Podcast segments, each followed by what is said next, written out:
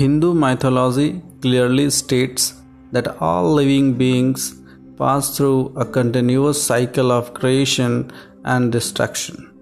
The Mahayuga.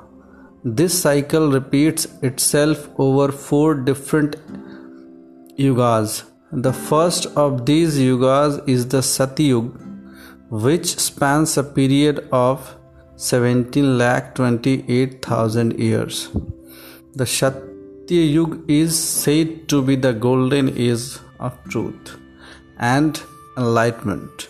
In this age, people attained an ideal state of mind and their actions were always reasoned and virtuous. The sacred texts further state that there was a surplus flow of ideas and thoughts between people. Everyone led an honest life and adhered to the truth.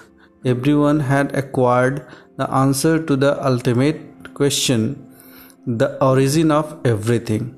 And since there was virtually nothing to conceal, even the tiniest thread of thought was accessible to everyone without verbal communication. Human psychology also significantly differed from the one that we exhibit today.